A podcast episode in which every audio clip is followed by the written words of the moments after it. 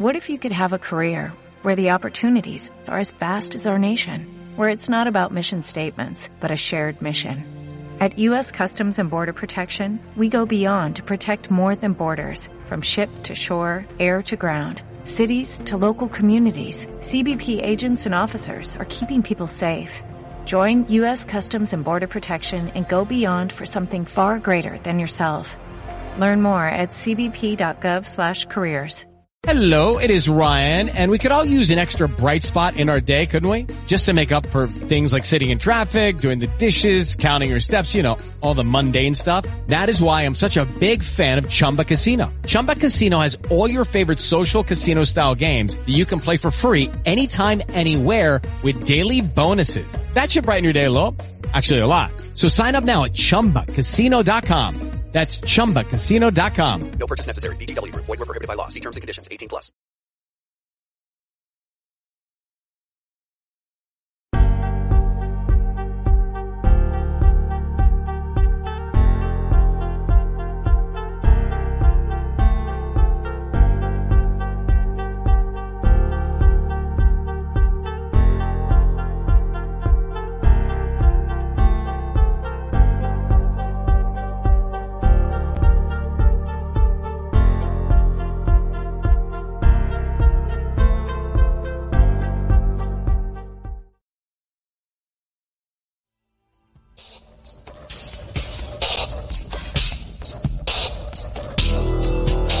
Welcome to The Outer Realm with Michelle DeRoche and Amelia Passano. Airing live on the United Public Radio Network, 105.3 FM in New Orleans.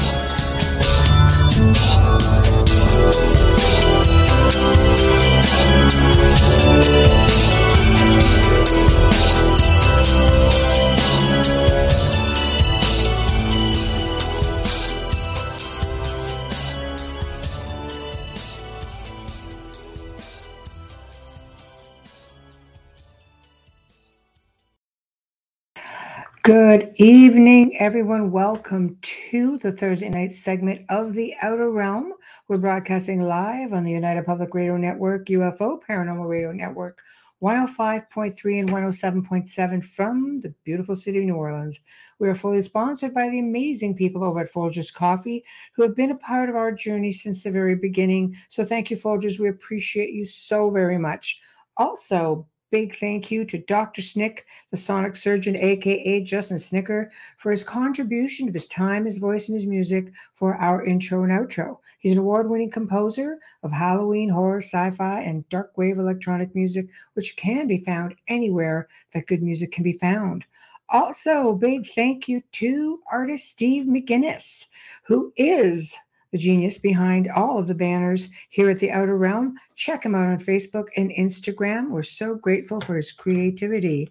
Anyway, guys, you'll notice that Bubbles isn't with me tonight.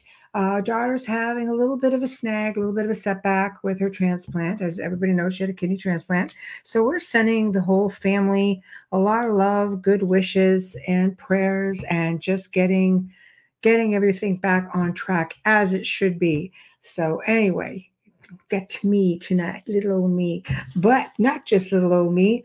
We have, of course, an amazing guest tonight, Mr. Colin Saunders, all the way from the UK. He's sticking it out with us, doing live. And he's going to be discussing his book, Triangular UFOs of the United Kingdom.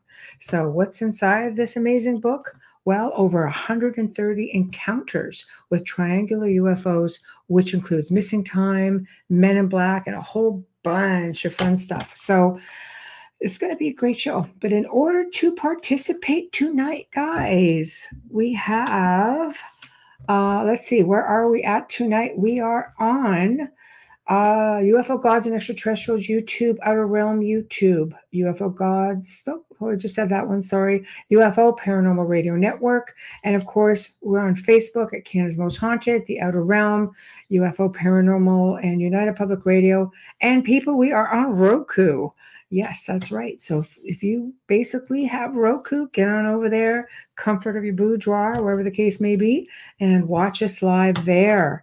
So we are just waiting for our guest to come in.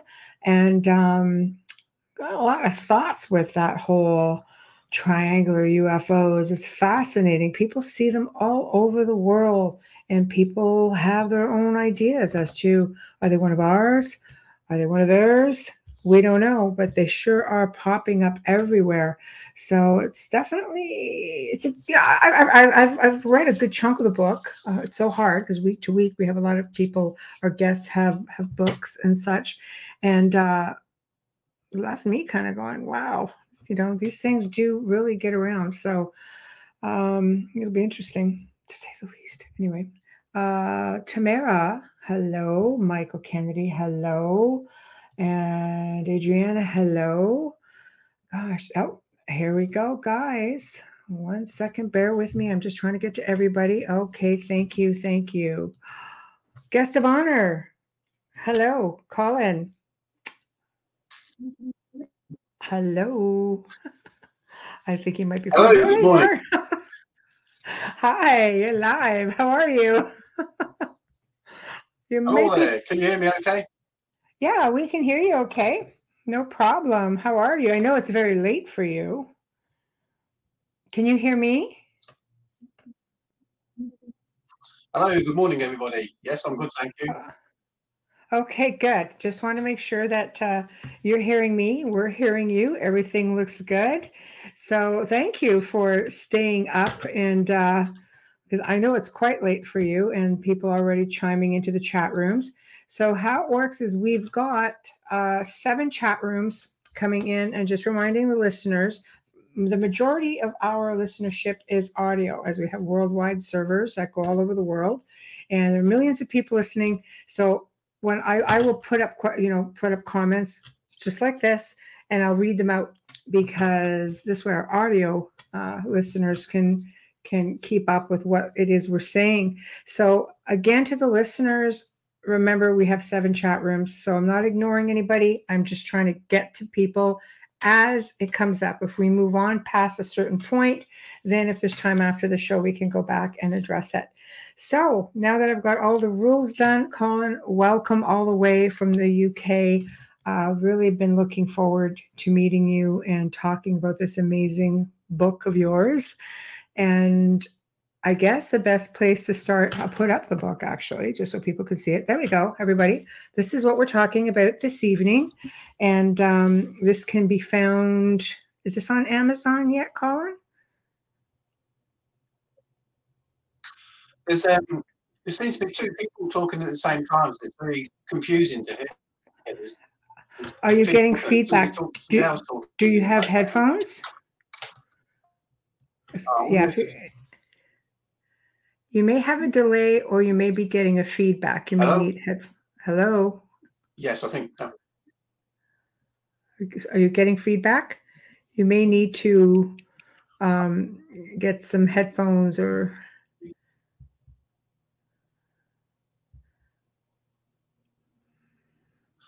I do have some headphones. Yes, I could try and plug in. Yeah. If you put them in, it'll cut the feedback. Oh, okay. Hello, Stephen. Hello, everybody.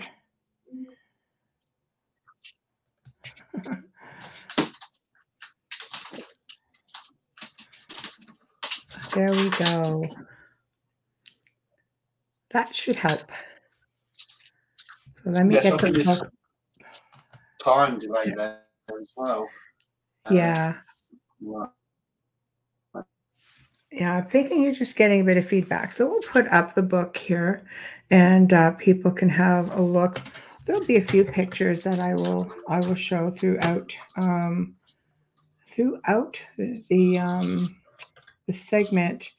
Now, I have pictures from the book as well. So with permission, as we move along, we might be able to bring them up also. There we go. We'll put those down for now. And I think hello, can you hear me okay? Oh, much better. Yes, absolutely. Wow, big difference. There we go. Can you hear me okay now? Are we having a delay? I can hear you, yes. Can you hear me okay? Oh, yeah. It's much better, much clearer. So, okay, I think we're on track now, which is like perfect. So let's get the show on the road. Where would you like to start? I usually start with humble beginnings. You know, it gives you an opportunity to talk a little bit about yourself and your background, and then we can move on to your experience, if that works for you.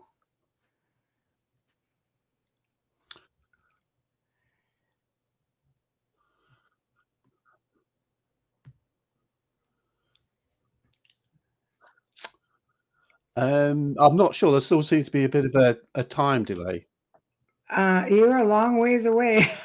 Yeah, it's very possible, but that's okay. I'll give you the majority of the time to talk. So let's get into a bit of humble beginnings. Maybe tell us about yourself and your background, and then we'll move on to your experience. I'll just let you take it so we don't fight with the delay.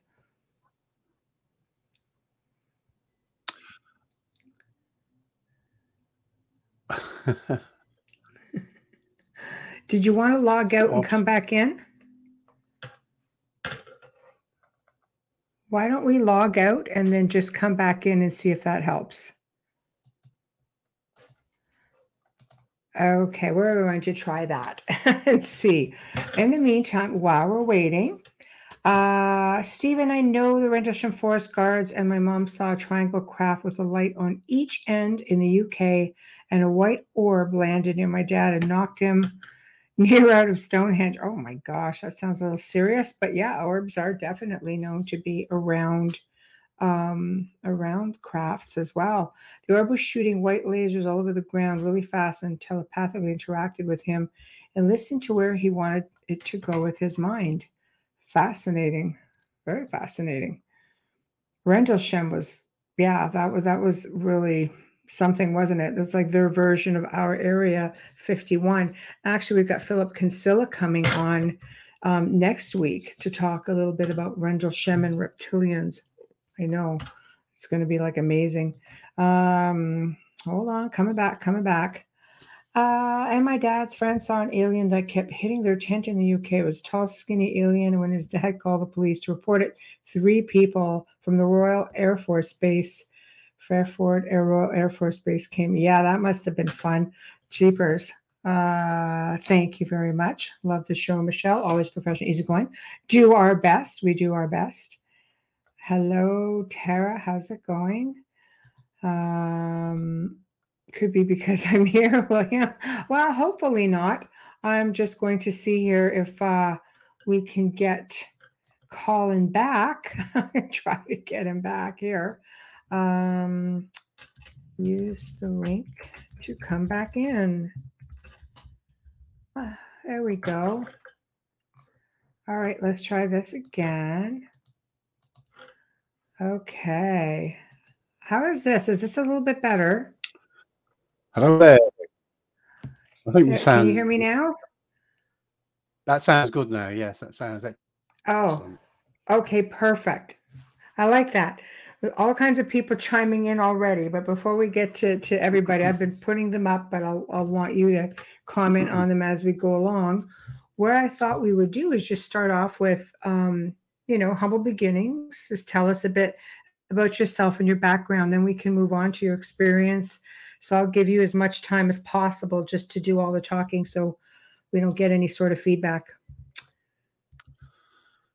Okay. All right. Let's take it away. Awesome. I love it.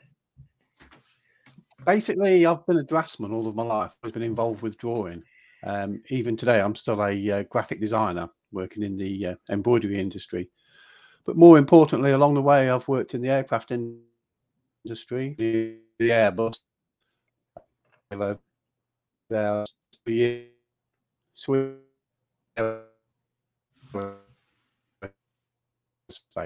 losing you. Yeah, you're cutting in and out. Also, I was working in Aberdeen, and I was based I was based. Are we still there? Are you still losing me up? Yeah, you're just kind of phasing in and out. I'm not sure why that should be, that, to be honest. Yeah, because you sound fantastic right now. So there we go. Keep going. Okay, we'll persevere. So I spent a year working in Aberdeen for Chevron Petroleum. That was an interesting experience because that involved some offshore trips to the oil platforms. So it's a lot of helicopter experience there, if you like. So a lot of aircraft and aviation experience along the way. One of the things about working for Chevron, when I was offshore, you would do a particular job, and then when you got back, you had to draw the findings, everything that you'd seen offshore, but you had to make sure it was 100% right. You couldn't go back offshore the next day if you'd forgotten something. So It's great training in that respect to make a good note of what you've been seeing and make a note of it as soon as you get back to the drawing office before you forget about what you've seen. So that sort of training came invaluable for the night of the UFO encounter.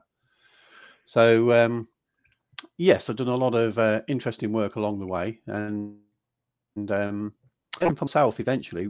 This is at the point that we had the encounter, which turned out to be a godsend because I'm working from home and I've got staff working for me. And after the encounter, I found it very difficult to concentrate, and I started making models, and I left my staff running the business from home, which was like I say, it was great at the time. So, so we'll get to the encounter in 1999. Yes, absolutely. At your leisure, the stage is yours. Okay, so no pressure. The 31st of March, 1999. We'd been out for a bar meal to a local pub called the White Lion at Pailton, which is a small village out in the countryside. There was two carloads. There was myself and my wife. My wife was driving, and I was with my wife and my mother-in-law and my daughter. We was all in one car. It was my mother-in-law's birthday that day. She was 72, which is one of the reasons we were going out to celebrate. But the second vehicle, the Range Rover, had got my brother-in-law inside. He was driving that one, and he had some French people with him because he's got a French partner, and her grandparents came over for the weekend too. I remember when we got into the car, it cut out on the screen now. It's probably back in now, is it? Yeah, you're phasing in there a bit. I remember as we got into the car. I remember as we pulled off from the pub car park. I remember looking around and seeing my brother-in-law helping one of the old French people into the vehicle, the old lady. So they was a bit delayed, but we expected them to catch us up on the way back. It was only a short trip back to where we was living, which was Hinckley at the time. Mm. So we set off first. My wife driving. I hope you can hear this okay. And, yes. Good. So we drove through the countryside. We're in the middle of nowhere. There's no street lights, nothing. And we came up to a major road called the Foss Way. The Foss Way runs up to the Watling Street. They're two old Roman roads, dead straight roads that apparently were built on ley lines years ago. Wow. So as we came up to the Foss Way, somebody mentioned that we was about to enter that road, and my daughter said jokingly, "Oh, there's been talk of headless horsemen down here," and we all laughed and said, "Oh, we'll keep our eyes open for him," you know, joking away. Then, as soon as we turned onto the Foss Way, there were some lights hovering by the side of the road. There was red lights and a bit of white light mingled in. It was just the most amazing lights I've ever seen in my life. And we all started talking about them, saying, "What could they be like? There's too many lights for an airplane. It's too low for an airplane anyway, and too many lights for a helicopter." And we just sort of saying, what on earth could it be? It was exactly half a mile from where we turned the corner to where the lights were hovering. And they were just by the side of the road, like I say. So we drove towards the lights, talking about them. And we came upon the lights. And I would say they were about 100 feet away. Now, I base that. I'm pretty good with dimensions. And a friend of mine here in the UK has got a narrowboat that we sailed around the canals. It's 70 foot long, and I've steered that a few times. So when I say 100 feet, I mean 100 feet. You could have hit it with a cricket ball. It was that close. Wow. But but it was just lights. There was no craft at all. So we stopped and we stared at these lights, and they were incredible. At the back of the, what turned out to be a craft, at the back there were four big red lights in a line, but they weren't horizontal to the earth. They were tilted at like 30 degrees. And then there was other red lights mixed in and white, and it was just incredible to look at. You couldn't really tell what was there because the craft was invisible. So as we're staring at these lights, the sky, it just starts to ripple around the lights, almost like shimmering. And I thought to myself, my God, there's an actual craft here. It's not, there's something around the lights. It's, up until that point, I just thought it was lights, just lights in the sky.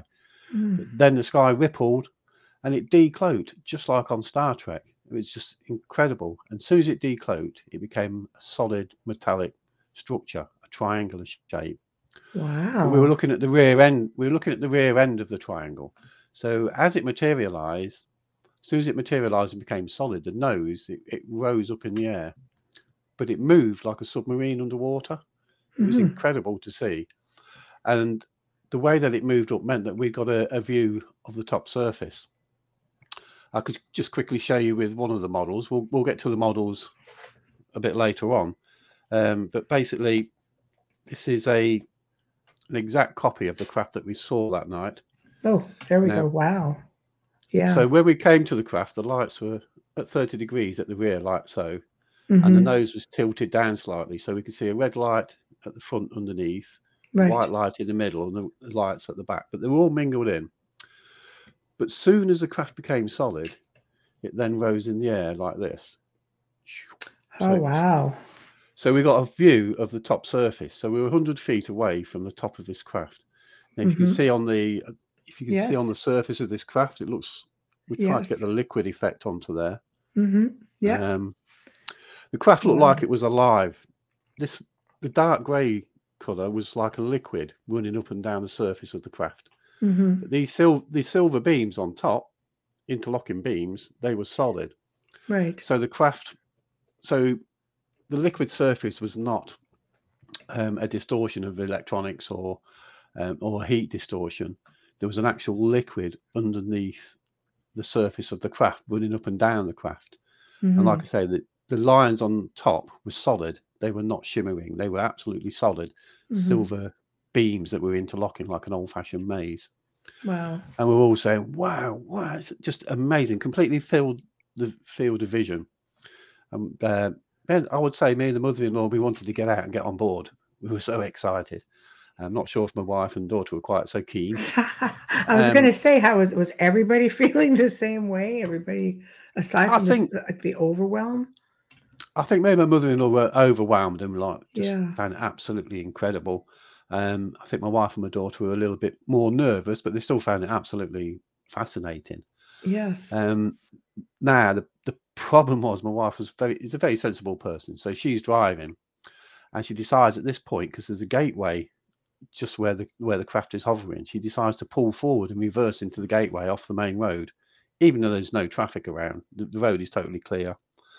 So she puts the hazard flashes on and pulls forward to reverse into the gateway. Now, the action of pulling forward meant that there was a large hedge that blocked the view and we couldn't see the craft. And I thought to myself, oh no, if it's going to go, it's going to go now. So she reversed into the gateway. We jumped out. Sure enough, it had gone. But there was no smell of any aviation fuel. There was no sound. There was no traffic. No other air. There was one craft going away from us. So we stood there in this gateway and then we looked across to this biggest flying object I've ever seen. With this craft, there were four red lights. So I'm saying to the girls, look, there it is. It's over there. It's changed size. It's absolutely massive now. I think it's important to say that prior to the encounter, I had no interest in UFOs at all. Oops, I hadn't got any books, been to any meetings, things along those lines. So we didn't know what we were looking at. And I know in my early reports, I thought that the craft had changed in size from the small one to the large one. But once I started doing a bit of research, I realised that was probably not the case, and that the large one could well have been like one of these motherships, a huge craft that was going away from us. And so we got back in the car, all talking about it, all excited, drove home. Now, my brother-in-law had bought the house next door to my mother-in-law.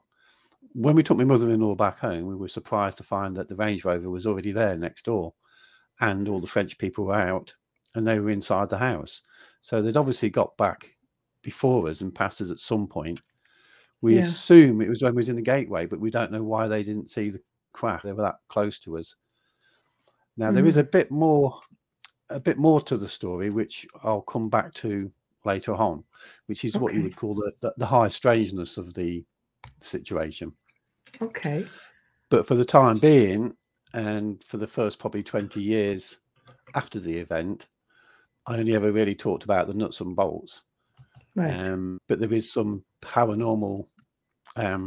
Hello, it is Ryan, and I was on a flight the other day playing one of my favorite social spin slot games on ChumbaCasino.com. I looked over at the person sitting next to me, and you know what they were doing? They were also playing Chumba Casino. Coincidence? I think not. Everybody's loving having fun with it. Chumba Casino is home to hundreds of casino-style games that you can play for free anytime, anywhere, even at 30,000 feet. So sign up now at ChumbaCasino.com to claim your free welcome bonus. That's ChumbaCasino.com and live the Chumba life. No purchase necessary. VGW Group. Void where prohibited by law. See terms and conditions. 18 plus. Hello, it is Ryan, and we could all use an extra bright spot in our day, couldn't we? Just to make up for things like sitting in traffic, doing the dishes, counting your steps, you know, all the mundane stuff. That is why I'm such a big fan of Chumba Casino. Chumba Casino has all your favorite social casino-style games that you can play for free anytime, anywhere with daily bonuses. That should brighten your day a little. Actually, a lot. So sign up now at ChumbaCasino.com. That's ChumbaCasino.com. No purchase necessary. VGW Group. Void where prohibited by law. See terms and conditions. 18 plus. Involvement there, which, like I say, we'll talk on as we go along. Yes, of course. So we got back home, and the first thing we did was do some pictures whilst it's still fresh in your mind. So me and my daughter, we drew the same triangular-shaped craft with the beams on the surface. My mother-in-law is not very good at drawing, so she just described it as having girders on the surface. She described them as girders, and I called them beams, but it's the same thing. But my wife, who was driving, she only ever saw the lights. She didn't see the craft materialise because she was concentrating too much on the road and not looking at the lights when the craft actually decloaked. So three of us saw the craft. My wife, the fourth one, just saw the lights. Mm-hmm. Now, when we drew pictures, my wife drew a picture of three red lights in a perfect triangle, equilateral triangle. There's no way we could have seen that from our angle, from the aspect ratio of where we were standing looking at the craft. There's no way we could have just seen the bottom of the craft and three red lights. So I thought that was a bit odd. Now, a couple of months later, I asked her to draw again what she'd seen, and again she drew three red lights in a perfect triangle. Mm. That led me to believe that there's a possibility that the small triangle was a bit like an ambush, if you like, that was grabbing our attention as we came down the road. Right. Now, after the event, once we got out of the car and looked at this large craft going away, the trajectory of that craft could have brought it over the car at the same time as we were looking at the small one in the field. And what my wife actually saw was, perhaps, we don't really know, but perhaps she saw the underneath of the large triangle as it came over the car, which is why she drew three red lights in the perfect equilateral triangle. Yes. And the other three of us couldn't see that, not from where we were standing. There was just no way. So that's a bit of a weird stuff, but something else took place, which I say we'll get back to in a bit. Yeah, of course. So what I did then, the next day, I couldn't concentrate. The next day was April the 1st, so it's April Fool's Day here in the UK, and I was still trying to tell people about what I'd seen the night before. I couldn't help it. Like, it just made my job a little bit more difficult. I don't know if E.T.'s got a sense of humour or not, but... So, fortunately, I got the staff, I got three people working for me at the time, three members of the staff, and they kept the business running whilst I just got involved with UFOs, so I started researching on the internet. But then I started drawing the craft in the CorelDRAW, did some nice drawings of it. And do you want me to show the pictures at all while you're talking? I got them from your book, but I don't want to do it without permission. No, please show all the pictures. Yeah, definitely. Okay, one second. I will just bring that up. You can continue talking, and I will I will just bring them up. I've got the drawings right here. So 1 second. And once you bring them up, I'm going to have a quick drink on the coffee to keep me awake. Yes, absolutely. Okay. There we are. Okay. So I can maneuver here from here. So I can let you talk about the drawings if you want. And there's like a whole bunch of pictures in here. So there is, yes. Yeah. So initially, I drew the craft because I'm a draftsman. It was obviously that was the first instinct to start drawing the craft. Right. But then I made some paper models from the coal drawings that I produced. And I remember going to my very first meeting, UFO meeting, with a gentleman called Omar Fowler, who ran a UFO group in Derby. And he was specialised in triangles. So we became great friends over the years. So I made some paper triangles, took those to the presentation, handed them out, chatted with people. But what I decided to do then was to make a solid wooden model, the first model. So I got some pieces of doweling and some plywood, and I made a triangular shape craft, and I put the images that I'd printed on CorelDRAW onto the craft. You can see the craft there, picture 10, I think it is.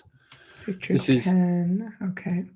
So this is, actually the very first craft that I made, the very first model, was stolen out of my vehicle, out of the van that I was using at the time.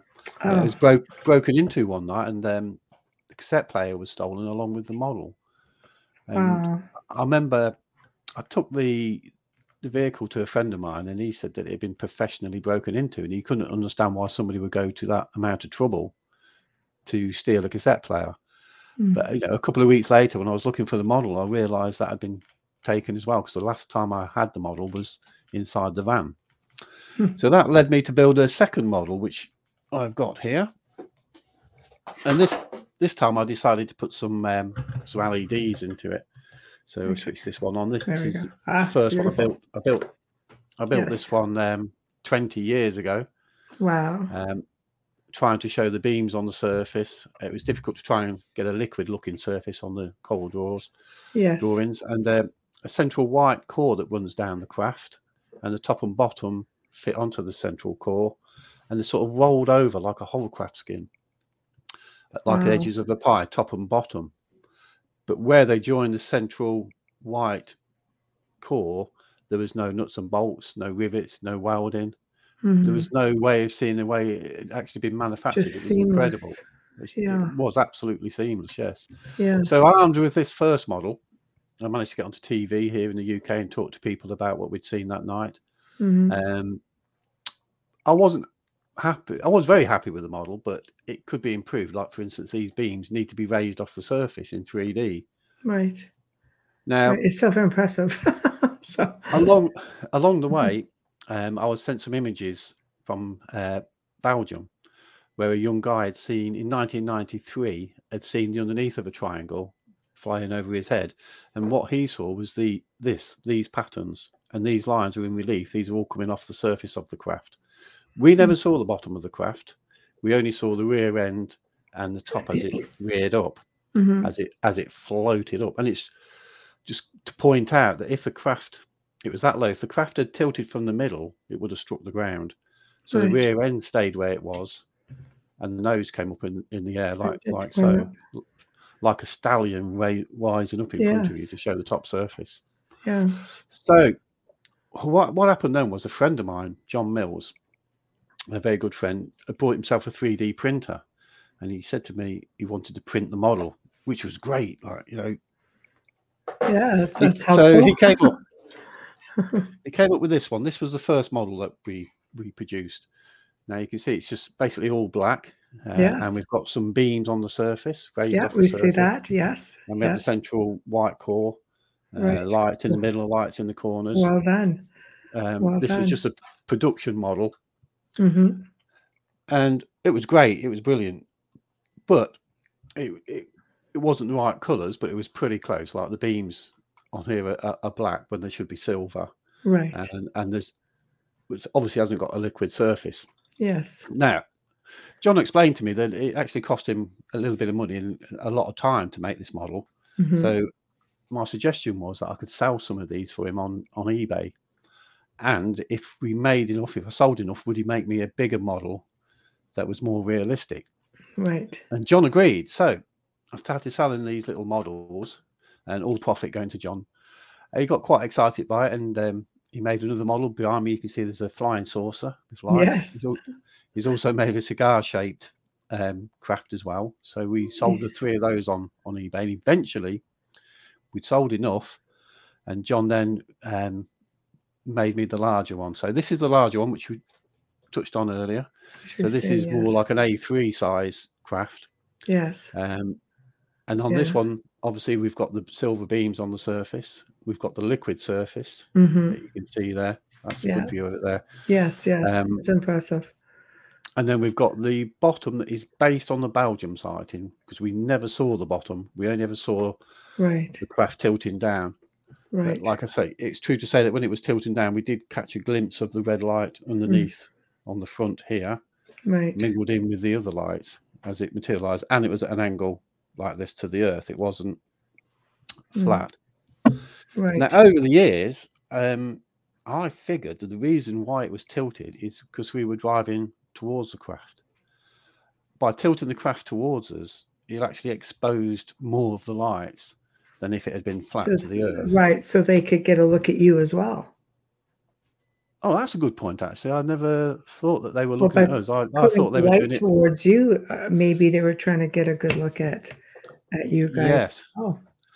But it just shows that there was some sort of intent there. I'm sure they did it on purpose. And where there's intent, there is a purpose behind that.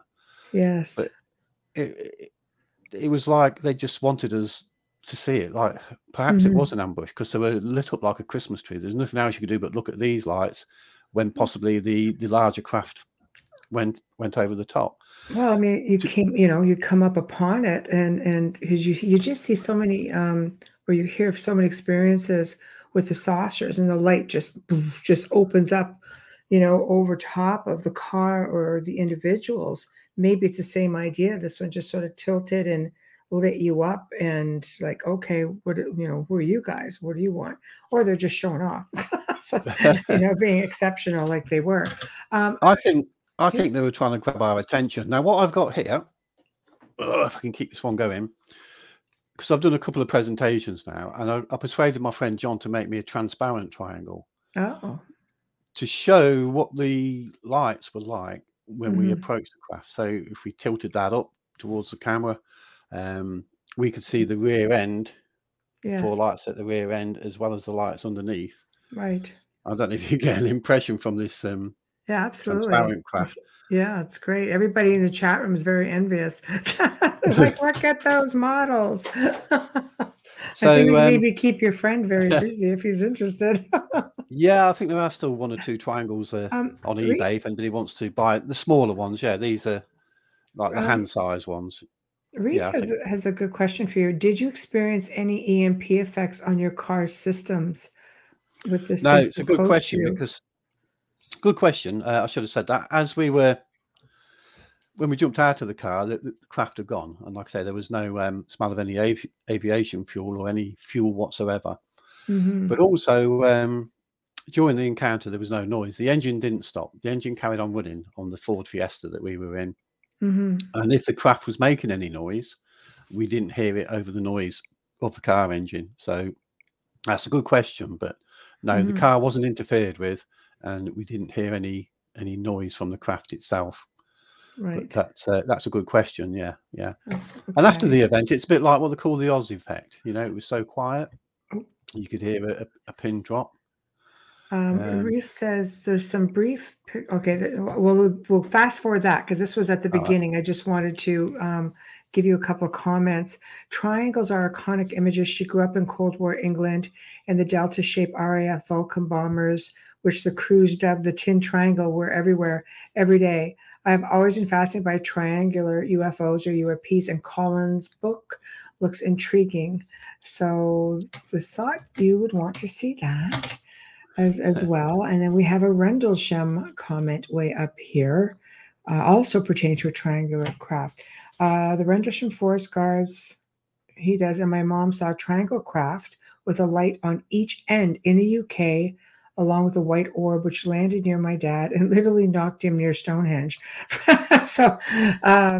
And he said the orb was shooting white lasers on the ground really fast and telepathically interacted with his father, I'm guessing, and listened to where he wanted it to go with his mind. The story just keeps going all the way down.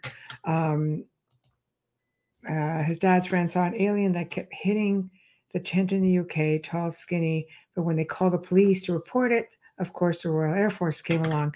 So that's just more triangular experiences that go way back. Yes, yes. I think the oldest one I've got in the book is 1956. Sorry. Wow. So what is that? The Rendlesham date was when? When was Rendlesham exactly? That was 1980. Oh, okay. So way after. Okay. Yeah, around the 26th, 28th of December, I believe the craft came down to Rendlesham. So 1950s. Two separate nights. Yeah, that's way back. So one of the people they were talking about telepathy. Yes. Now we'll touch on this because this is a strange thing that occurred. So to get back to the models, what I decided to do once John had built the large model was to go back on the road, basically. I'd been quiet for a few years. I hadn't really got involved too much with the UFO fraternity. Right. I was basically doing all my research from the internet and writing some local newspaper articles that people replied to, which was very interesting. And whilst I was at a conference last year and I did the presentation there, I met a couple of guys, Philip and Ronnie Kinsella. Yes. And I was chatting with Philip and he suggested that I write a book. And I said, well, I'd love to write a book about my own experience, but I don't think there's enough information to be able to write a book. And he says, well, just think of it as being an extension of the presentation that you've done today. And that's really what kickstarted me into producing the book. Right. So I came back, wrote about my own experience. Then I started to collect all the information I'd got over the years from different witnesses, and then started asking other people to write in with any encounters they've had, but purely triangles, because that's what I was interested in. Yes. Just purely triangles. I know there's all sorts of UFOs and UAPs out there, but triangles is my particular subject. So that basically was the first 20 years of my chats and presentations, and it's all about the nuts and bolts of what we saw that night. Now we'll get to the interesting bit, which I never talked about before because people would think you're crazy, but times have changed. You're amongst good company here, so that would be great. Yeah, I realize that. Yes. Yes. So let's go back to the night of the encounter. Okay. So the craft is here. No. We'll put it around this way. So we're looking at the back of the craft that's tilted up.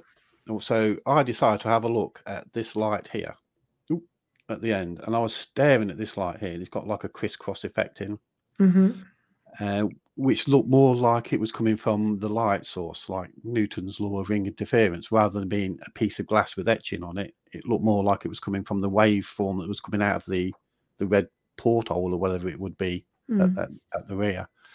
So as the craft then materialized and floated in the air like so, like a submarine underwater.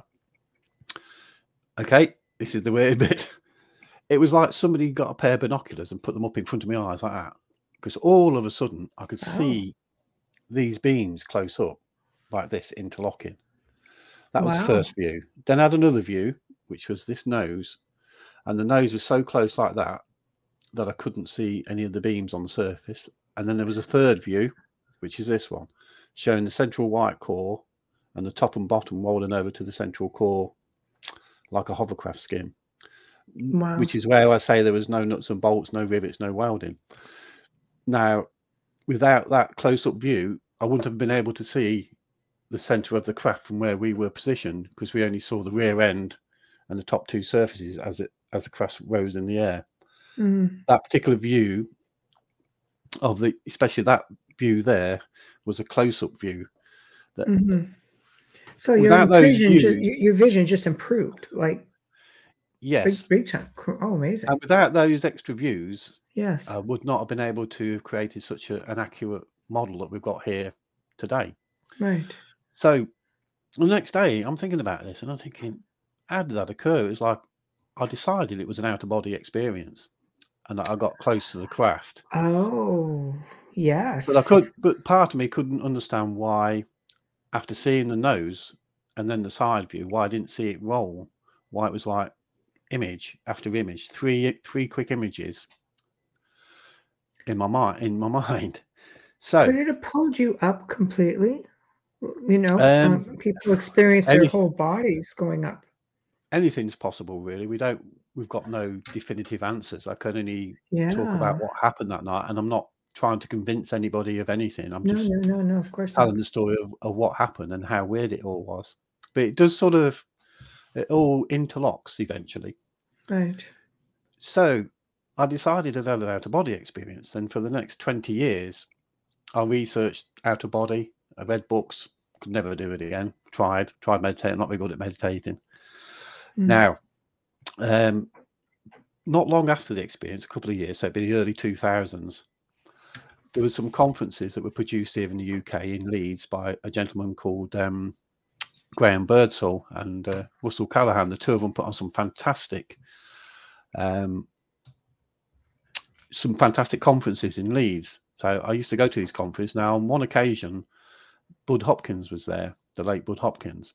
So I managed to get a quick 30 seconds chatting with him. There was a few people wanted to talk to him. Yes. So I told him what had occurred. I told him this craft reared up in front of us, right in front of us, like, you know, just 100 feet away, could have hit it with a cricket ball. And then I told him about the out-of-body experience, the three close-up images. Mm. And Bob says to me, that wasn't an out-of-body experience. That was telepathy. They were images placed in your mind by the aliens. That would make sense, yes. That would make a lot of sense. That's a bit odd. Right. Before we got a chance to expand on it, this lady with a crystal that she'd found in the forest butted in and started talking to Bob, and Bob, being a polite gentleman, he carried on talking to the lady, and that was the end of my conversation, my 30 seconds. Wow. So I made a note of it, but I didn't take it on board. I still kept thinking it was an out-of-body experience. Now, the first 12 months to 2 years, probably, after the event, I started having other strange things happen, paranormal things. I'd had nothing prior to the UFO, no, that I can remember, no ghosts, no nothing throughout the years. Now I was starting to have other experiences, like lights in the sky, some splats on the head, some whip cracks in the car. I put them all in the book, all the things that were going on. And I'll just tell you about probably the most exciting or the most frightening experience. And that was, I love fishing. And I'm in a fishing competition here in England on the River Soar, a place called Rotherley in Leicestershire. It's only a small competition. I think there's only probably about 10 of us. And I'm in this field on my own. And there's a steep embankment down to the river. So I've gone down and I'm actually standing in the river with my waders, really enjoying myself, having a great morning, when I hear some footsteps coming across the field towards me. Well, in the past, because it's quite remote down there have been some farm workers shooting. So I thought I'll go back up the bank onto the towpath and make myself known to these people, because I didn't want them shooting in my direction. No. Now, the strange thing was, when I got up the bank, there was no one there, but I could still hear the footsteps. And there was 4 footsteps coming across the field towards me. In my panic, because whenever anything occurs, I always tend to look for earthly explanations first. I don't jump to the paranormal. You know, I'm not that way inclined. Yes. So I decided that this noise was a big cat, because big cats have been released in the countryside here in the UK. And there have been film of pumas and things like this. Yes, yes. So I took, in my rod hold all, I got an umbrella with a spike, metal spike on the bottom. So I took that metal pole with the spike on it to protect myself, and I thought, what am I going to do? And I decided, if it was a big cat, I was going to go back down the river bank, and get it to jump on me and impale it on its own weight as it come down. That was my game plan that quickly went through my mind. And I stood there with this pole, absolutely frightened to death, and the noise came right in front of me, and it walked from left to right, whatever it was, and it was totally invisible. and there was nothing moving, no grass or anything. And then it must have only been 6 feet in front of me. It was that close, and it was loud. And as it went away, I started whacking the metal pole behind it to try and flush it out, but there was nothing there. The grass was very low. And I stood there and I thought, wow, that was weird. That's one of these space-time contingency things. This, whatever I'd heard, was not there in our world. It was like ghostly footsteps, if you like. Mm. And that was the very point, that moment, once it had gone away and I realised it was paranormal, that I connected that and all the other things with, obviously, with the UFO experience. Now, what was the time frame between the two? Sorry, Colin. That experience and your sighting. That was autumn 2000. So, oh, wow, quite. So over a year, about 18 months later. Wow. And that was the day that I decided at that very point that the UFO was interdimensional rather than extraterrestrial. And somehow the craft had left some residue with me that was allowing me to pick up on these other things. And I started to think, well, all these other things that I'm seeing and hearing, they must be here all the time. Mm-hmm. But it's whether you're aware of them or not, you know. Really, so you're tuned in now, basically. Yes. But it wasn't happening to the other members of the family that were in the car that night. And like I say, I've had 24 years to think about all of this. Yes. So what I think now, I'll just touch on another thing. It is Ryan here, and I have a question for you. What do you do when you win? Like, are you a fist pumper, a woohooer, a hand clapper, a high fiver? I kind of like the high five, but if you want to hone in on those winning moves, check out Chumba Casino. At ChumbaCasino.com, choose from hundreds of social casino style games for your chance to redeem serious cash prizes. There are new game releases weekly, plus free daily bonuses. So don't wait. Start having the most fun ever at ChumbaCasino.com. No purchase necessary. VGW Group. Void where prohibited by law. See terms and conditions. 18+. Judy was boring. Hello. Then Judy discovered ChumbaCasino.com. It's my little escape. Now Judy's the life of the party. Oh, baby, mama's bringing home the bacon. Whoa, take it easy, Judy. The Chumba life is for everybody. So go to ChumbaCasino.com and play over 100 casino-style games. Join today and play for free for your chance to redeem some serious prizes. ChumbaCasino.com. No purchase necessary. Void where prohibited by law. 18+. Terms and conditions apply. See website for details. Not taken on board the telepathy part 100%. I kept it on the back burner. I was still clinging to the out of body experience because I did get a bit of comfort from that, because I started to think maybe you can live without your body, that your life force, your soul, whatever it is, can come out.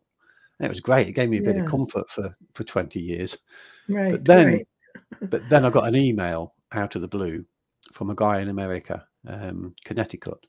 He's never been to MUFON or anybody like that, but he's been going around the internet looking for people who'd seen triangles, had triangle experiences. And he came across me talking to Richard Hall on his program, where I talked about the close viewing. And this email that came from the guy in America, it started off by saying, just like you, I had 3 images placed in my mind with a close encounter with a triangle. And he goes on to say that, you know, he'd seen this light, he'd chased it in his car, he'd stopped, this triangle appeared. It was quite close to him. And whilst he was looking at it and trying to remember all the detail for later on, he said, all of a sudden, it was like he was close up to the craft. He got 3, the same as me, 3 close-up views. Wow. One was of some pipe work on the outside of the craft. The other was of some light, not light bulbs, but some lights on the outside of the craft. And he thinks the third image was possibly inside the craft itself. Then other weird things happened. It didn't quite finish there for him. But once I received that email saying, just like you, I had 3 images placed in my mind, it was like a eureka moment. All of a sudden, I realized Bud Hopkins was right. It wasn't an out-of-body experience. It was images placed in my mind by either ET on the craft or the craft itself, because the craft looked like it was alive. It looked like it was organic, even though it was clearly manufactured. Mm-hmm. But when it rose up in the air, it looked like a living creature. So it then appears that I'd also been listening to a lot of David Jacobs' work, where he's been dealing with the abductees, and he talks about telepathy all the time. Now, in my naivety, I always thought that telepathy was words in your head and words in somebody else's head going backwards and forwards. Mm. But as David was saying, that a lot of people receive images and pictures, not always nice images, pictures of the world. They'll call them downloads, I think, like I get them. That's right. So yeah. When I got the email from America, it was like, eureka. It all of a sudden made sense. It was images placed in my mind. It wasn't an out-of-body experience. Right. That also explains why the other three members of the car didn't go on to have any other experiences like myself, because they didn't have the download. They didn't have the images placed in their mind. Do you think because you put more emphasis on it than they did? Like, why you specifically? Because a lot of experiencers will say, like, there were many of us. Why me? Did you wonder about that? Yes, I did. Yeah. Yeah. And I came up with some answers. One of them is, I've been a draftsman all my life. Right. So I know about drawings and I know about geometry. And I was in a good position to make notes of what we saw that night and to carry it on and make drawings and to make the craft. I mean, if this thing was done for a reason, then it's to build the models, to write the book, and to be here today on your program and lots of other different podcasts that I'm doing at the moment, spreading the word. Yes. So where did we get to? Well, telepathy and projection and tuning you in, I guess. It did seem to be, in the end, I decided that was what took place. Then I've also got in touch with another guy. He lives in New Zealand now. He got in touch with me. He'd read my story as well, and he'd had the same sort of experience with a triangular shaped craft, where he'd seen some views of it, and then it was close up views. So there are two other examples of telepathy in the book, besides my own. So I am now 100% convinced that that's what took place that night. I found it a bit strange and a bit sort of odd to take on board, because you're thinking, have I had telepathy with an alien? And if I go down my local pub and tell people that, they'll think I'm crazy. So the best thing I do is put it into the book. Wow. So basically, that's the story. We had an encounter, a very close encounter. I believe some telepathy took place, and the reason being, like you say, is because I spent all my life as a draftsman. But I'm not involved in the military. I'm not involved in the government. So I'm not under any secrecy to keep this quiet. Right. I can sit here and tell everybody about it here today. And from the reactions I've got along the way for the last 24 years, everybody goes with it. There's not many people who were sort of are knocking it, poo-pooing the idea. Yeah. Well, to have 130 accounts in your book. Yeah, to have 130 accounts in your book, that's a pretty substantial amount of stories and witnesses. Frozen. Still thinking the surf. Yeah, you're just frozen. A lot of the sightings are local. Right. Okay, we're back. I think that's when the picture came back up. Yeah. Well, I did some local. There was a UFO report in the local newspaper, the Hinckley Times.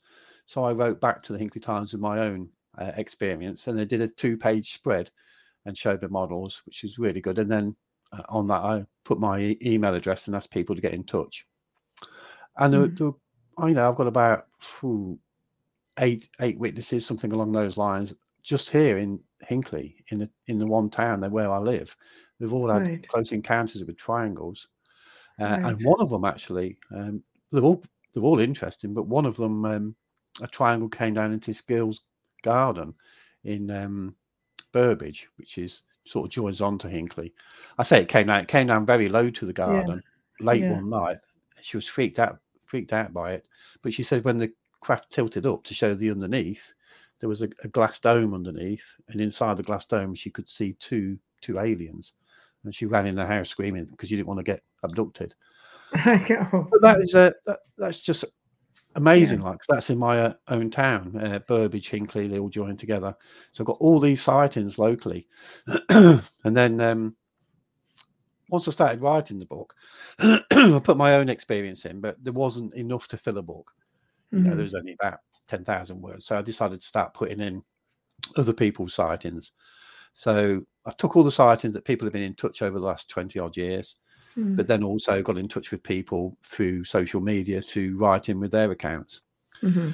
Now, along the way, what I was starting to do, because I'm intrigued with the paranormal side of all of this, I asked people if they'd had any paranormal experiences as well as UFO experience. Mm-hmm. And there was more people coming back saying yes than no. Interesting. So there's a whole chapter in the book dedicated to UFOs and the paranormal. Mm-hmm. And that is just such an amazing thing that it does seem to me that there is this connection between the paranormal and UFOs. I can tell you there is, because I've spent 2 decades working in the paranormal and ufology.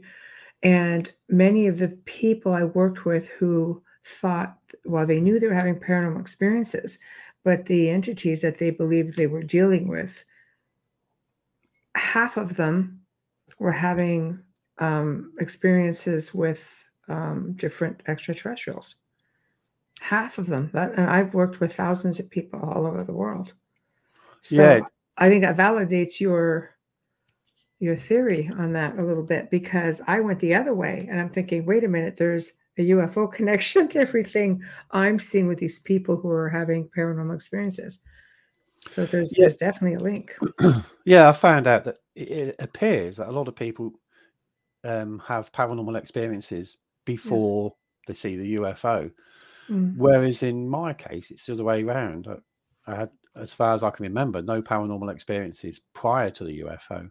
Right. But after the UFO, everything started to kick off, if you like. Yeah, and I think you were just, they opened you up, you know, like they opened a door for you. Yes. Yeah, it's been quite a roller coaster, to be honest. Who do you think they are?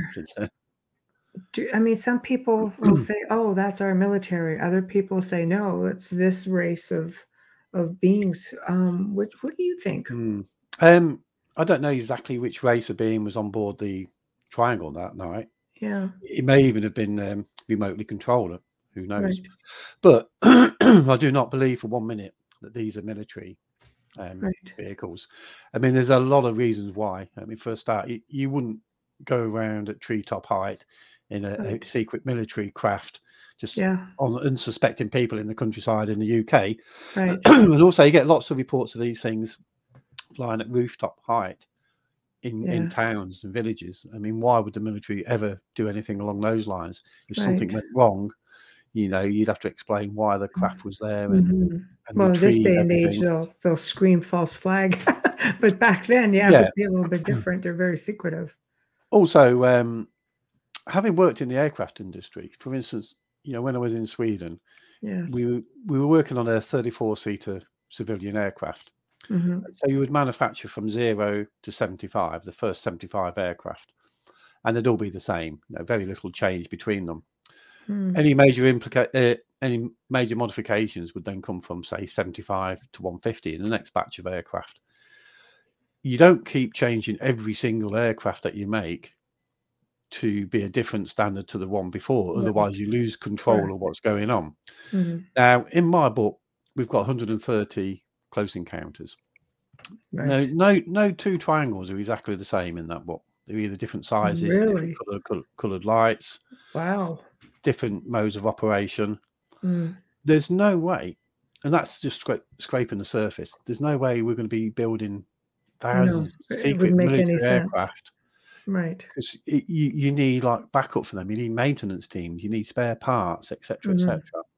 So if you look at the F-117, the Nighthawk, the stealth fighter, they're all exactly the same. And the same as the B-2 bomber. They're all exactly the same. They don't change every single craft that they built. Yeah, no, exactly. And I believe they've only built hundreds of these stealth fighters. They haven't built thousands of them. We're looking at 130 that I've collected. There's got to be thousands around the UK. And if you look at it worldwide, there are thousands and thousands of different triangles out there, all right. They can't possibly be manufactured by military. No, which makes it very fascinating. You know, so many similarities, but yet so many differences as well. You know, one second, I'm just going to get this out. Pertaining to your being, I guess, woken up, tapped in. Once one door opens, you start to see other things before or because the person's vibration has been raised. So you don't get to choose what you see. It's contacted by vibration. Well, I guess if you look at what Nikola Tesla had always said, it is about frequency and vibration. And that would make sense when you factor in a lot of the different things that experiencers or contactees go through. And here's something for you as well, Colin. My friend, UFO man, I guess it's a handle, says he has a whistleblower coming out that was actually a pilot of a TR-3B and has a photo of him next to one. And inside the cockpit, he has credentials to back it up. We have amazing intel on mechanisms. Are these, because I'm completely green here, the TR-3B, is that a British? Would that be British? No, it's an alleged American.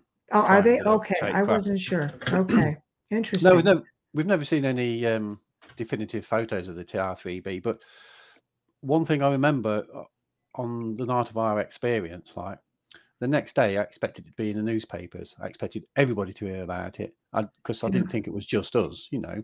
Right. I realised that night that lots of people must see these things. And once I started doing my research, that was the case. Yes, there's lots of people have seen triangles. Now, if us members of the public have seen these, then obviously the military know of their existence. And it would make sense that they're trying to back engineer some of these craft.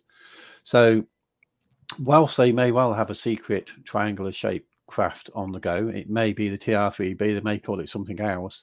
It's not accounting for all of the sightings that we're having around the world. And it certainly doesn't account for telepathy and all these strange things that are going on in the paranormal world. Right. I think if you have a close encounter with TR-3B, that'll be the end of it. It'll just be an encounter with a craft. You won't go on to have any other paranormal experiences because it's a man-made object. So I'm not discounting the fact that we're probably trying to build something along those lines. Yeah, reverse engineer them. Absolutely. I mean, there's sightings of these triangular crafts all over the world. And England seems to really have a good concentration of them. Sorry, the UK. Oh, yeah, the UK. Sorry, they have a really high concentration of sightings. We did have a lot of sightings in Belgium as well in the 90s. Yeah. Now, just recently, as the book's coming out, more and more people are getting to see it. I'm being contacted from people in Belgium and France. Wow. And all around Europe, basically, these triangles are appearing everywhere. Right. So what about my thoughts on the engineering? Yeah, I'll quickly go through this because this is something that I've dreamt up myself. Okay. But it does not necessarily mean that these things are man-made. There's no way I believe these are man-made, but some of the engineering we can possibly understand. So this is my theory, because a friend of mine sent me a video of a guy doing quantum levitation with a piece of metal. Basically, he was cooling the metal down to 0 degrees Kelvin. It becomes a superconductor, and then that will float in the magnetic field. So I came up with this theory that the craft that we saw that night, the liquid surface could well be something like liquid nitrogen trapped underneath a transparent skin. These beams on the surface could quite then possibly protrude down below the surface into the liquid, which would mean all of these beams on the surface are superconductors. Same with the bottom. Once you have them semiconductors, you have what's called quantum levitation. So then the craft could just hover in the Earth's magnetic field without using any energy source whatsoever, just by being a super-cooled craft. Now, if I've come to that conclusion, I'm sure that the military have been looking down these lines as well and trying to create their own craft. The other thing that points me towards that is when the craft materialized in front of us, as the craft actually decloaked, these bottom two corners here they had the vaporization. They had like fluffy white clouds, and the nose was pointed down. And I believe there was also vaporization on the front of the craft. And the little red light that we could see off to one side, which is the one underneath at the front, was covered in mist. And that would be the vaporization from the three corners of the triangle. And that's, that would occur because it's so cold and because all the superconductors on the craft. That's only a guesswork. Now, I have in the book, I've got two people who have actually touched a triangle. So that sort of... That's different. That takes away from the fact it being really cold. Maybe the small one is, but the craft that these guys put, it didn't freeze their hands or do any damage to them. Or burn. Because how many reports do have you read about where people get a sort of a radiation burn by getting too close to them? This seems to defy all of that with these witnesses. Yes, I mean, there were no medical problems to ourselves. My daughter's ears did bubble up on the top, but that was like a couple of weeks later. We never did find a reason why that occurred, and it just cleared up on its own. But we didn't. Maybe we're just at the right distance not to receive any radiation or whatever was coming from the craft. But yeah, I can definitely say that this was not from this world. It was just and the whole thing, the whole occurrence was so strange. Yes. Like the next day, for instance, when I went back and measured the distance from where we saw the craft, from where we turned the corner to where we saw the craft, exactly half a mile. So I've measured it. But when I turned the corner, that half mile, I failed to see how we could have seen it because there was like trees and hedges and things in the way. Right. It was almost like the scenery was different. Now, my wife, who only saw the lights and didn't see the craft materialise because she was concentrating on the road, a few days later or a week later, she picked a friend of ours up from the airport and she came back along the Foss Way to show Ruby where we'd seen these lights. And when she came home, she said to me, you know, it's strange. It's like the scenery was different the other night when we came up there because I don't see how we could have seen it. Right. So it's a case possibly of dimensions mixing up, you know, when the craft was arriving, when the craft was materializing in front of us. That would make sense. It's plausible. But the whole evening, so there was nobody else involved. It was just our car. Right. The craft was there waiting for us. It wasn't being in the right place at the right time. I do not believe that. Right. I believe firmly that craft was there waiting. You were meant to see it. We was, yeah definitely, absolutely. Yes. And that's the weird thing about these craft, isn't it? You know, half the population are being hidden from it, and the other half get it right up in the face, up close. I've been seeing them my whole life. It's strange to me. People just they say they've never seen one. I'm thinking. Just look up, really. I think, but because I do think you're right on that. I think if you're meant to see it, you will. There have been reports of people, like crowds, you know, like a large group of people being in an area, and a craft comes in, and only part of the crowd or half the crowd is witnessing this craft, and yet everybody else is like, "No, we don't see it." You do hear that, yes. Yeah. You do hear that time and time again that a crowd of people, certain people will see it and other people won't.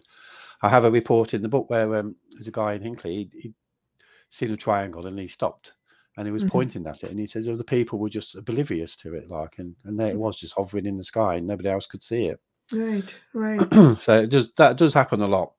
Right. Like I say, there's a lot of information in this book that people who are interested in triangles will enjoy, and to run through some of it, just please. Because I've been through all of the sightings, obviously, and tried to make some notes of anything that I think was important. Now, the underneath of our craft had, I believe, three red lights in the corners and a white light in the middle. Now, sometimes that's reversed, where there's a red light in the middle and white lights in the corner. Okay. In fact, Mal Orton from Sharnford, who's in the book, he, which is not too far from here, he drove. He was driving to work at 3 a.m. in the morning, at 3 a.m. And then there was a triangle hovering over a field right next to the road, and he said this thing was the size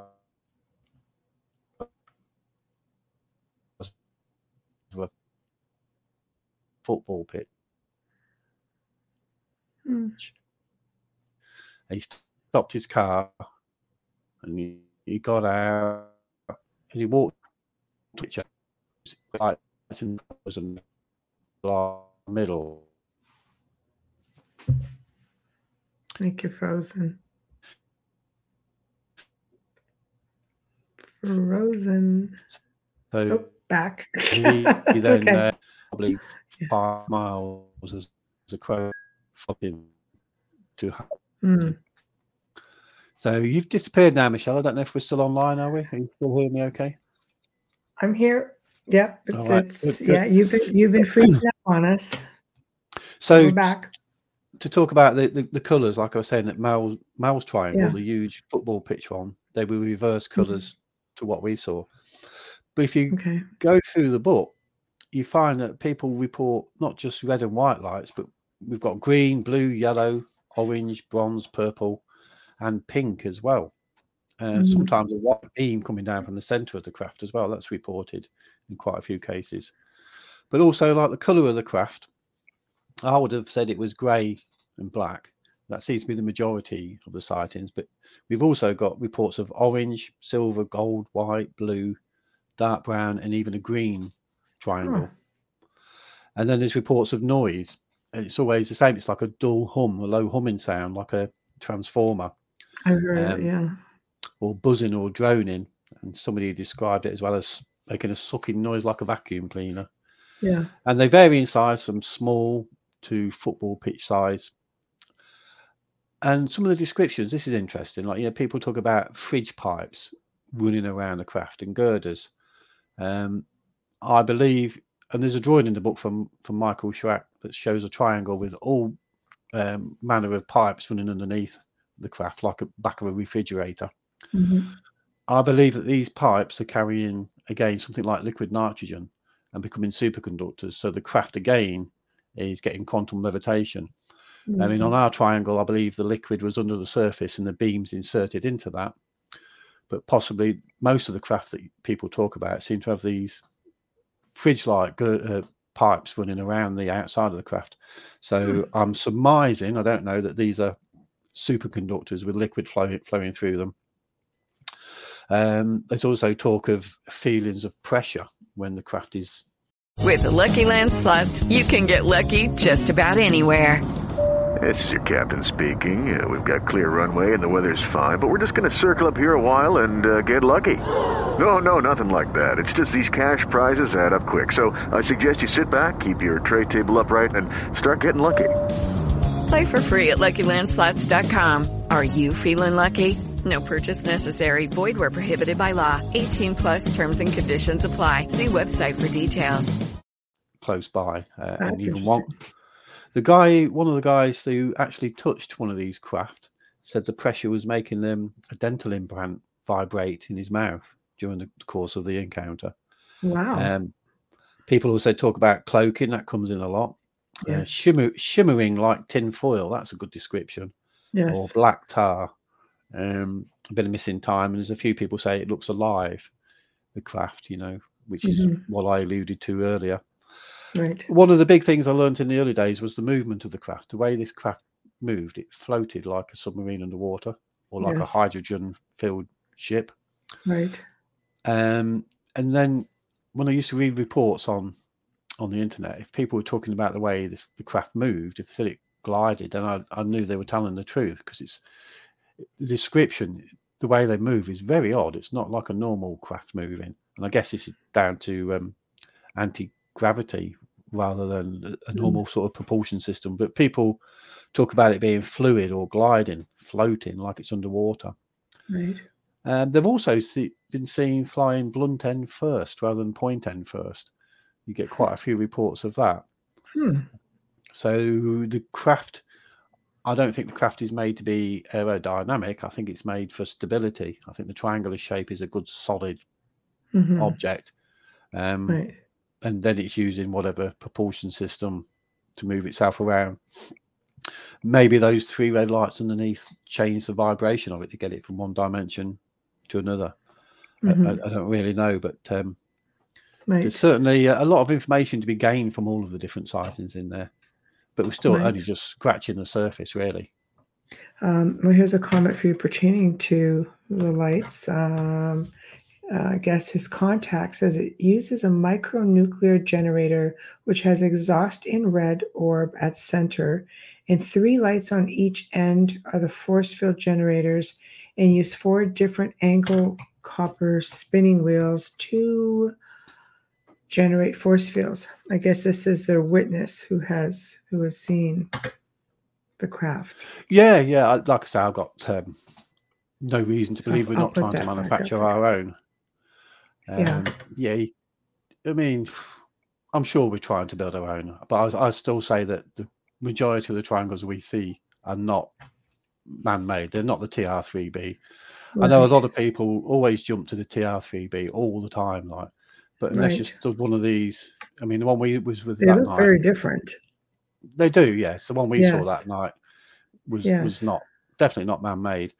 Right. Because of all the strange experiences that took place on the night and since then as well. So I have no doubt we are manufacturing our own. And there's a lot of people out there who will try and convince me that what I've saw is not from this world, but I'm not having any of it. I don't know why people try to do that. Right. Well, I think because we reverse engineer. I mean, governments have been trying to reverse engineer since Roswell. So, it might, but I think you'd be able to figure out the carbon copy pretty easily compared to something that's so quiet and stealth. And as an experiencer, I can tell you, I've seen crafts that are completely silent, and I've seen crafts that have that low hum that you talk about. And it's almost like what a dog whistle sounds like to a dog, like it's very distinct, I think, to those who know. Like those of us who are used to it, like we recognize it right away. I don't know that people who aren't used to it would actually know what it was. It would just feel like a tower, like a buzzing or a humming from a hydro tower, some bigger one. Yeah. I think it's something I do realize that with this subject, it's something you do need to experience yourself. I mean, I can sit here and talk to people till I'm blue in the face. The models help because that makes it more tangible. Right. But you really need to have your own experience to take this on board completely. Yeah, because you're right. You can talk about it because you're very thorough in how you describe everything. But, you're going to have people who are still going to be like, well, I don't know, until you actually experience it. It really is difficult to relate. It is, yes. And when you do experience it, it's absolutely life-changing. Don't you wish you could just take the image and the experience out of your mind and just go here? Because, I have thought that many times, actually. That's spot on, that is, yeah. Building the model certainly helps to visualize it. I know the first model I built, the wooden one with the lights that I showed earlier, I used to carry it around in a briefcase. Now, every time I took it out of the briefcase and switched it on, it would make me shake. I'd get excited just by looking at the model and taking me back to that night. To that experience. I'm going to have to hold that thought. I have to do a sponsor and station ID. I would say the interviews are just so nice. It's like an education for me, but then I have to do the actual job part of the show, which is this. So for anybody tuning in, you are listening to The Outer Realm, and our guest tonight is Colin Saunders, and he is discussing his amazing book, Triangular UFOs of the United Kingdom. And there's over 130 different accounts in there. So definitely check it out. We'll show the image again shortly. We are broadcasting live on United Public Radio Network, UFO Paranormal Radio Network, 105.3 and 107.7 FM from the beautiful city of New Orleans. We're fully sponsored by the amazing people over at Folgers Coffee, and who, just FYI, they came from Britain. They're not, American company, but British family. This is where their origins are. Anyway, also big thank you to Justin Snicker, Dr. Snick, the sonic surgeon, for his contribution of our intros and outros. He's an award-winning composer of Halloween horror, sci-fi, and dark wave electronic music. You can find him on all the popular platforms. Big thank you to Steve McGinnis, the artist behind all of the banners and logos here at the show. Check him out on Facebook and Instagram. So again, people, you are tuning in to The Outer Realm with Mr. Colin Saunders. So, wow, I have to ask you, you have one sighting. And have you ever gone back to that location just to see if they would come back? Many times, yeah. I would especially too. On the anniversary, I've been back there many times and stood there. Yeah.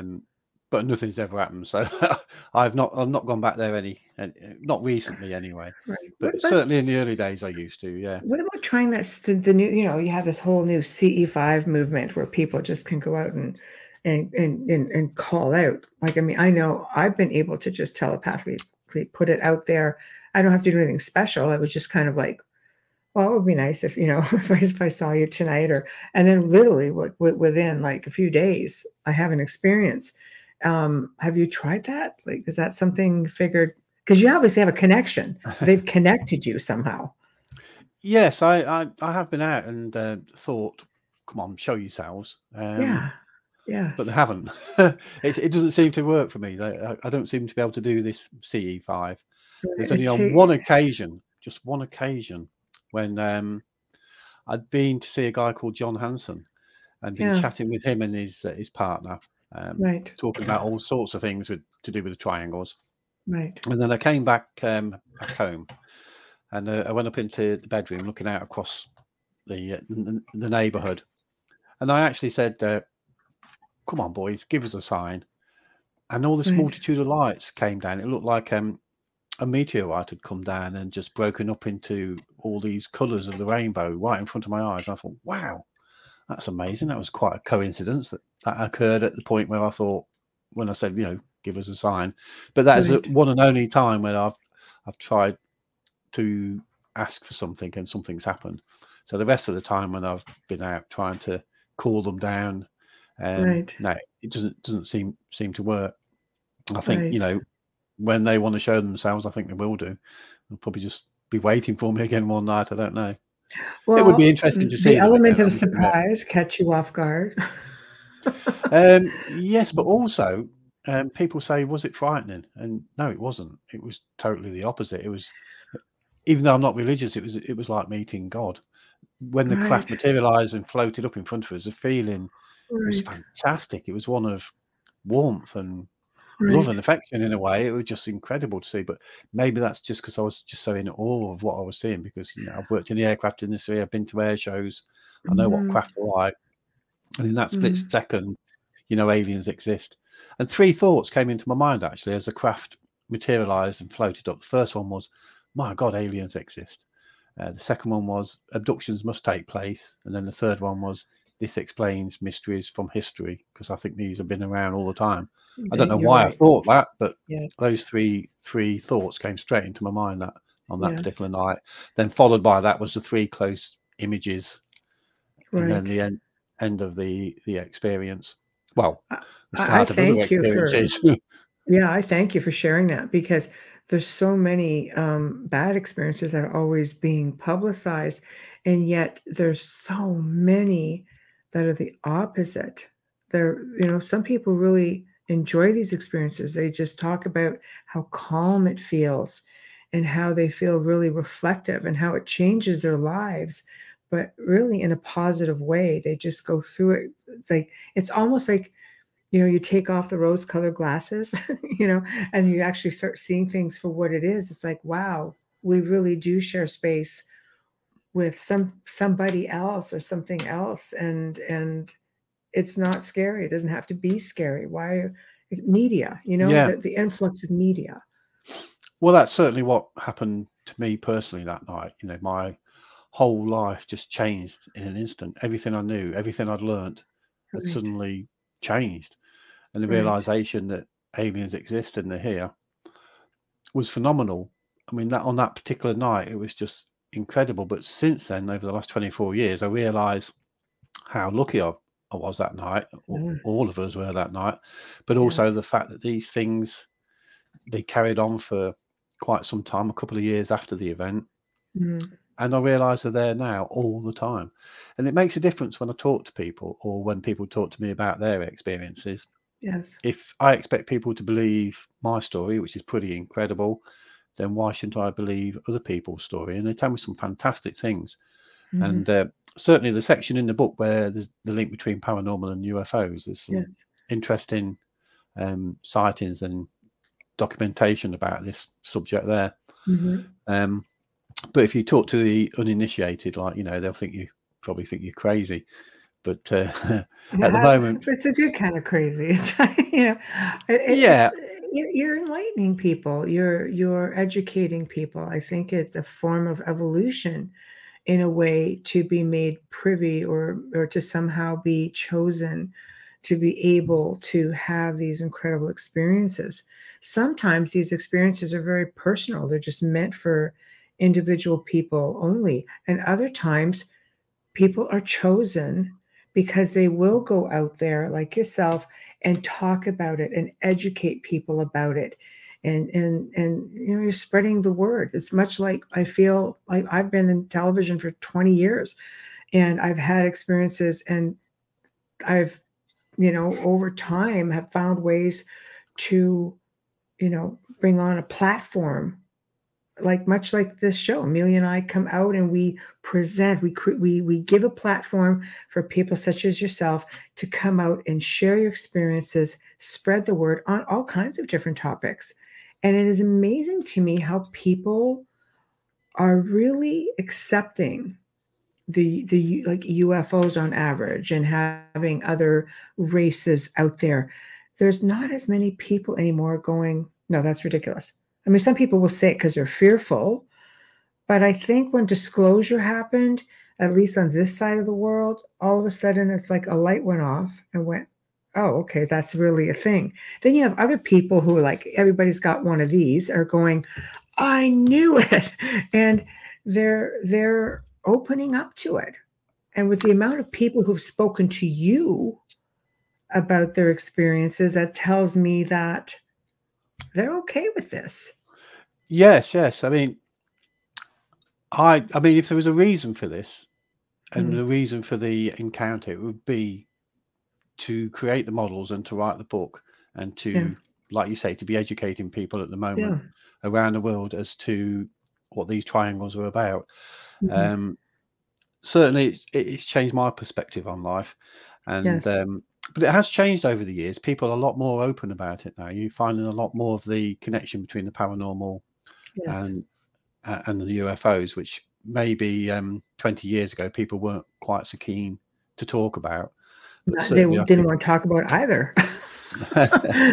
Now you've got people talking about both, which I think is really really good. It's absolutely fantastic. So I'll read you one of the please encounters from the book, just to give you an idea. So this is a guy called Charles B, December 2011. So he'd been out with his daughter. They'd seen a light in the sky and they decided to chase it in the car. So basically he said, we both reasoned it was maybe a helicopter, but there was no strobes and no noise. Somewhere between Cleesby and Manfield, we lost sight of it as it got too low. We looked for the object, but decided to give up and turn back home. As we drove back along the A67, I said, let's look down by the river at Low Coniscliffe. With hindsight, I think they told me it was there.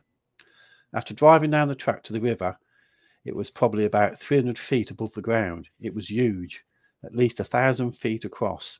The lights at the apices were dim yellow-orange, and there was a dimmer orange light in the body towards the back. I got out of the car and stood staring at the triangle. There was total silence. I could no longer hear the traffic on the nearby motorway. The body was black and it blocked out the stars, and I could see stars around it, and also a nearby farmhouse on a hill south of the river. It also seemed to block out the breeze.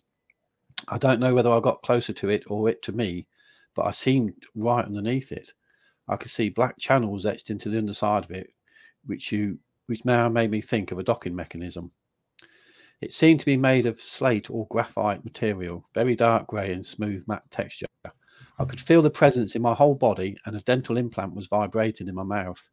I could see the channels covered the underside of the craft. They are probably 6 feet across and of a similar depth. I raised my hand and touched part of the craft's body between the channels. I was terrified and even thought it could harm me, but I did it anyway. I brushed my fingers over it and then put my entire palm on it. It felt like a hard kitchen worktop with a matte finish, but was not cold. The next thing I remember is my daughter shouting at me to come back in the car. She hadn't wanted to get out. So that is a pretty amazing encounter. I believe all the encounters in the book are genuine. I'll say that first start. So this guy has stood underneath a 1,000-foot wide triangle that has come down so low, it allows him to stretch up and touch the underneath of the craft. Right. Without any damage. I mean, that is just one of the most amazing encounters that I've come across. I think that's incredible. Right. Well, the fact that it's affected you so profoundly and others as well, just the fact that I just like to see that everybody's had good experiences with it. Yes, yeah. There's very few people say they've had bad experiences, but we have to remember that our government must know what's going on. They must, they're keeping quiet about what's going on. And I think the aliens themselves are not coming down and making disclosure.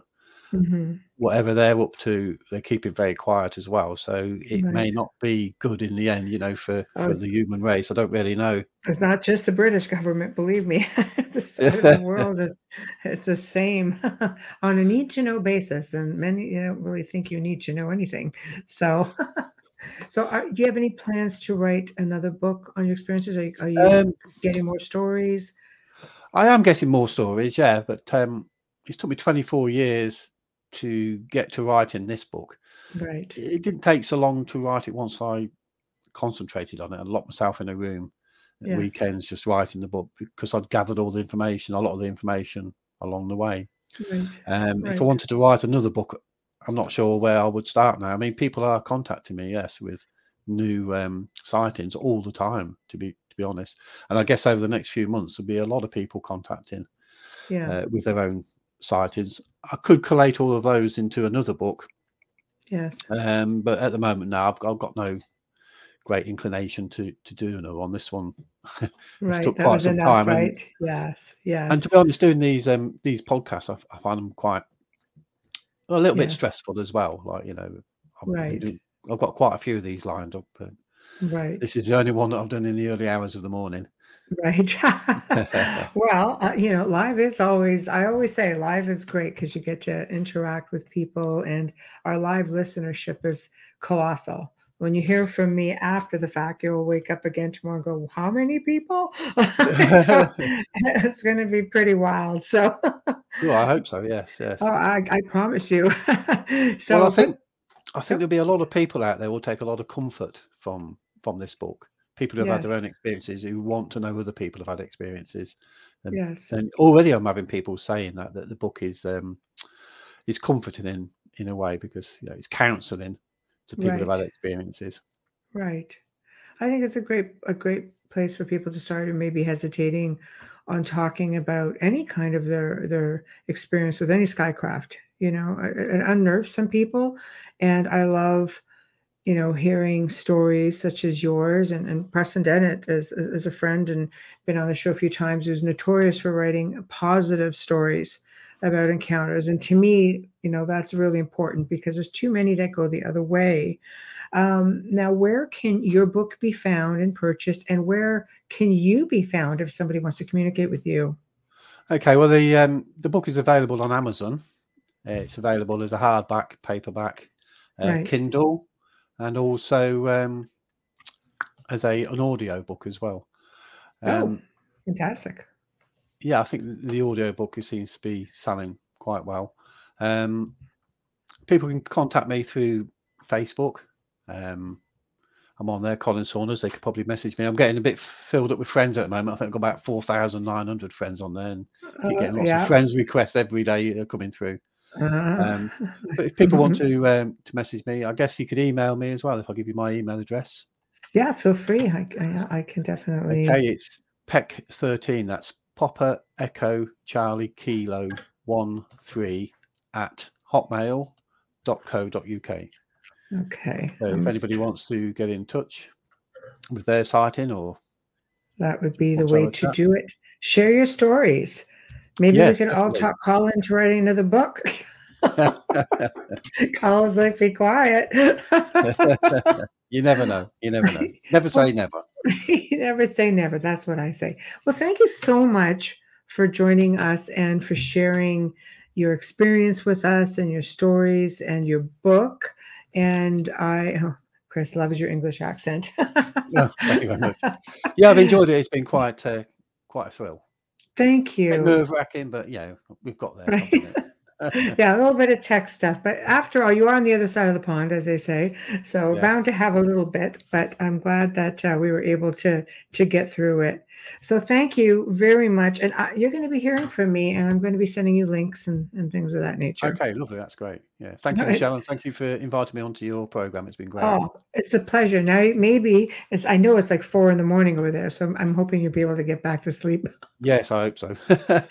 Although I'm a bit psyched up, it'll take me a little while to calm down. Yeah, especially with the coffee. That's right. Yeah, I might stand out in the garden and have a look for triangles for a little while. There we go. Thank you so much, Colin. Thank you. Michelle. You're welcome. Bye bye now. Bye bye. Well, we have come to the end of another fantastic segment here on The Outer Realm. We were speaking with Mr. Colin Saunders, and excellent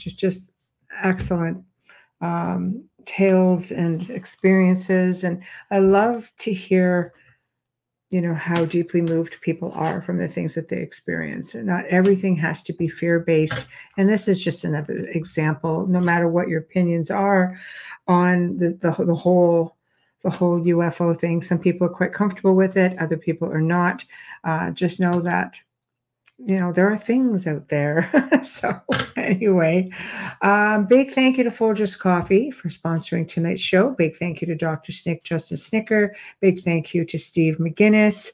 Again, if you enjoy the content, please, whichever platform you're on, support us by subscribing, liking, following, whatever the case may be. Share it, comment. We love it. I will go in and put, of course, here is contact to the show if you want to contact us and have any ideas you'd like to see on the show, or you'd like to appear on the show, or someone you'd like to see appear on the show. There it is.